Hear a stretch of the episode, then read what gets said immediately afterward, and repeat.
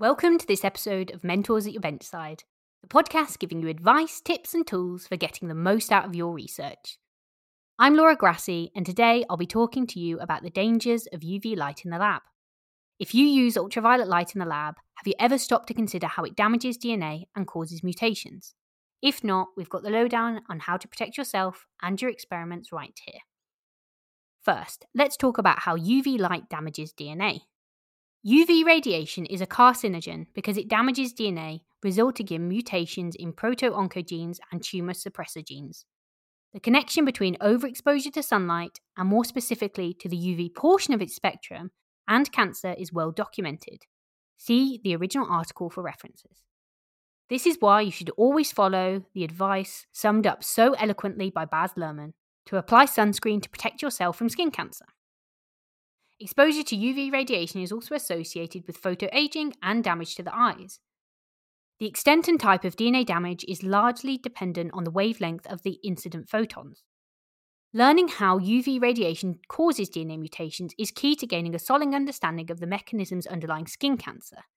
This is also important when considering the detrimental effects that UV light can have on your DNA based experiments.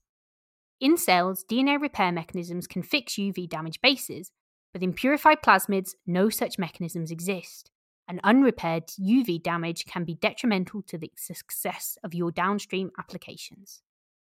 In this episode, we will explain the two main mechanisms by which UV light can cause mutations, highlight lab equipment that uses UV light and the types of UV light involved, explain why this is important when working with DNA in the lab, and provide tips for working safely with UV light sources, both for you and your samples. So, what is UV radiation? UV radiation is the part of the electromagnetic spectrum that lies between 200 and 400 nanometers, with shorter wavelengths than violet of the visible spectrum, hence the name ultraviolet. This range is further divided into short wave, 200 to 280 nanometers, UVC light, middle wave, 280 to 320 nanometers, UVB light, and long wave, 320 to 400 nanometers, UVA light. Our eyes can't directly perceive UV light because the lens of a human eye blocks most radiation between 300 nanometers and 400 nanometers, while the cornea blocks short wavelengths of UV light, that is, UVB and UVC. UVC, damaging reality for DNA. The shorter wavelength UVC light carries with it significantly more energy than its long wave UVA counterpart and is much more damaging to DNA. This increased capacity for DNA damage of UVC is also because DNA absorbs light at a maximum of 260 nanometers, which is within the UVC range. Thankfully, though, solar UVC rays do not reach the Earth because they are absorbed by the ozone layer. However, as we'll discuss later on in this episode, UVC light is used in the lab and can therefore inflict DNA damage if proper safety precautions are not taken. UVB and UVA are still dangerous.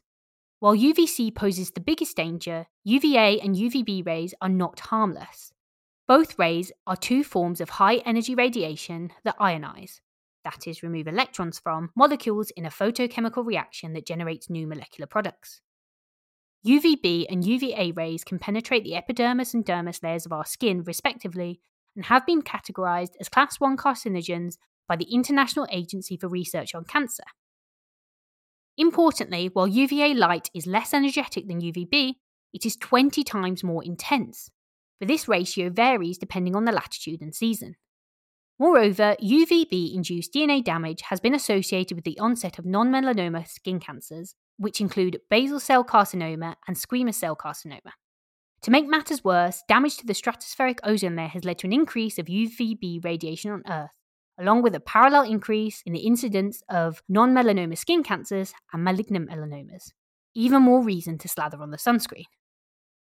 So, how does UV light actually damage DNA? Let's discuss the main types of UV induced mutations. The efficient repair of DNA damage prior to replication is essential for preventing carcinogenesis, if this doesn't happen or DNA damaged cells are not eliminated by apoptosis, DNA lesions and damaged cells express their mutagenic properties in a process that activates or inactivates proto-oncogenic or tumor suppressing genes, respectively. UV damage occurs via two distinct types of mutations dimerizing and oxidative. Let's discuss these in more detail. Dimerizing mutations. exposure to UVB and to a lesser extent UVA rays leads to the formation of the most common photochemical products in DNA cyclobutane pyrimidine dimers, or CPDs, as well as pyrimidine 6,4 pyrimidone photoproducts, also known as 6,4-PPs. CPDs form when two adjacent pyrimidines, thymines or cytosines, become covalently linked by their CC double bonds. These four carbons form a cyclic ring, cyclobutane, that links the two pyrimidines, thus creating a chemical intermediate that is not normally found in DNA. This photochemical product causes a structural kink in the DNA that prevents the pyrimidines from base pairing and prevents DNA replication. Unlike oxidative mutations, UV induced dimerization mutations arise from the direct absorption of UV photons. See the original article for a graphical representation of dimerization damage to DNA. 2. Oxidative mutations. UV exposure doesn't always lead directly to mutations in the DNA. In fact, UVA radiation commonly damages DNA in an oxygen dependent manner that involves photosensitization. This leads to the production of a free radical that then interacts with and oxidizes DNA bases. These oxidized bases don't pair correctly during replication, resulting in mutations. See the original article for a summary figure showing the different types of DNA damage from UVA and UVB light. One example of this is a G to T transversion mediated by reactive oxygen species. The oxidation of guanine into 8 oxoguanine prevents the hydrogen bonding required to base pair with cytosine. Instead, during replication, 8 oxoguanine can base pair with adenine via two hydrogen bonds. When the second strand is synthesized, the base position originally occupied by a guanine is then replaced with a thymine, leading to a G to T transversion. Oxidative mutations can also result in single strand breaks. But why is this important for your safety in the lab? Direct exposure of the skin and eyes to UV light can produce visible and painful burns as well as invisible DNA damage. For your own safety, it's important to be aware of the dangers of UV light and the precautions you can take to keep yourself and others safe in the lab. This is also important so you can make sure that your DNA and cell samples are not ruined by exposure to UV light. While UV light induces DNA damage and burns, making it potentially dangerous, it is a double edged sword in that it's also very useful in biological research. Therefore, solar UV is not the only concern for UV induced DNA damage and skin cancer. Several types of lab equipment also utilize UV light. Common pieces of lab equipment that utilize a UV light source include transilluminators, biological safety cabinets, and UV crosslinkers. In some cases, these devices can emit intense UV radiation that is more concentrated and therefore more damaging to DNA than natural UV radiation from the sun. Dangers of UV light exposure for the eyes. Eyes are generally sensitive organs, and this is no different when it comes to UV exposure. The epithelial cells of the cornea absorb light in the actinic range of the UV spectrum 200 to 300 nanometers, and exposure to this can cause symptoms of photokeratitis which does not manifest for several hours after the initial exposure. Symptoms include sensitivity to bright light, watery eyes, and the feeling of having sand in the eye. The effects usually go away after 48 hours and continue to disappear as the cells of the cornea are replaced. However, there is also a risk of long term effects. While the majority of UV radiation that enters the eye is absorbed by the cornea, UVA is absorbed by the lens of the eye, which can lead to protein damage in the lens and subsequent formation of cataract. Dangers of UV light exposure for the skin. Excessive exposure of the skin to UV in the actinic range 200 to 300 nanometers results in symptoms that are similar to sunburn, including redness, swelling, pain, blistering, and peeling skin. Not pleasant. A number of factors can also affect the degree of skin damage from UV light exposure. These include the use of drugs, e.g., tetracycline, degree of melanin in the skin, and photosensitization from certain foods, such as figs, limes, parsnips, and celery root. Short term skin damage often heals quickly, but chronic exposure to UV may increase your risk of developing skin cancer. Table 1 in the original article lists some common lab equipment that emits UV light, safety precautions you should take when using, and alternatives you can use to avoid using UV light. For example, transilluminators are used to visualize DNA bands in agarose gels.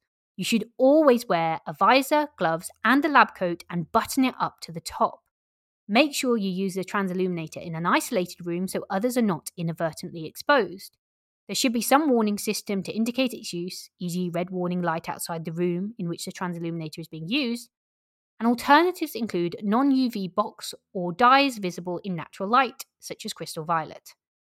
The damage that UV can pose to our skin and our eyes is not the only issue we have in the lab. We also need to think about how it affects our precious samples. Why is it important to protect your DNA samples from UV radiation in the lab? Well, a plasmid that contains UV inducing dimerization mutations is unlikely to be replicated efficiently in E. coli.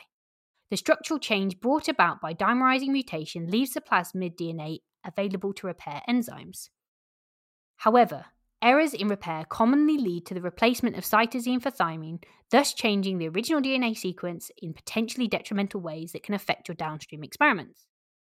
When cutting out purified plasmids, DNA fragments, or PCR products from an agarose gel, it's important to be quick. Don't spend 30 minutes with your gel on the transilluminator while you carefully and skillfully cut out the relevant bands. Quickly identifying and excise the bands you need to limit the introduction of mutations in your DNA sample. And just to be sure, sequence everything after purification. This can save you a lot of heartache down the line.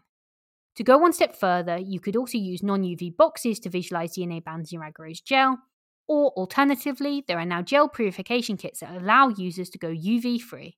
For example, the Snap UV free gel purification kit uses crystal violet reagent, which allows the visualization of DNA in an agarose gel under ambient light. This also eliminates the need to use ethidium bromide or other potentially questionable nucleic acid dyes. So, in short, both long and short wave UV light is damaging to DNA, but in different ways. Short wavelength UVB and UVC light can directly cause dimerization of pyrimidines, directly prevent replication of plasmid DNA, or induce mutations after faulty repair. Long wavelength UVA light is generally less directly damaging and instead causes mutation through the production of reactive oxygen species in the lab. Long wave UVA light is generally less directly damaging and instead causes mutation through production of reactive oxygen species. In the lab, UVA is less harmful to naked DNA. This is why it's best to use a long wavelength transilluminator to visualize DNA bands, if possible. However, with enough exposure, UVA light could still damage your DNA. Hopefully, we've taught you not only the importance of using a broad spectrum sunscreen, but also the chemistry behind damaging effects of UV light and how to protect your samples in the lab. Check out the episode description for links to related articles and resources, and don't forget to subscribe to the podcast to get more help and advice from mentors at your benchside. Are you always on the go, but still seeking valuable insights to advance your research? Well, look no further than Listen In, the podcast from Bitesize Bio that offers the benefits of webinars in a portable format with webinars featuring leading researchers and commercial specialists discussing techniques like CRISPR Cas9 and microscopy.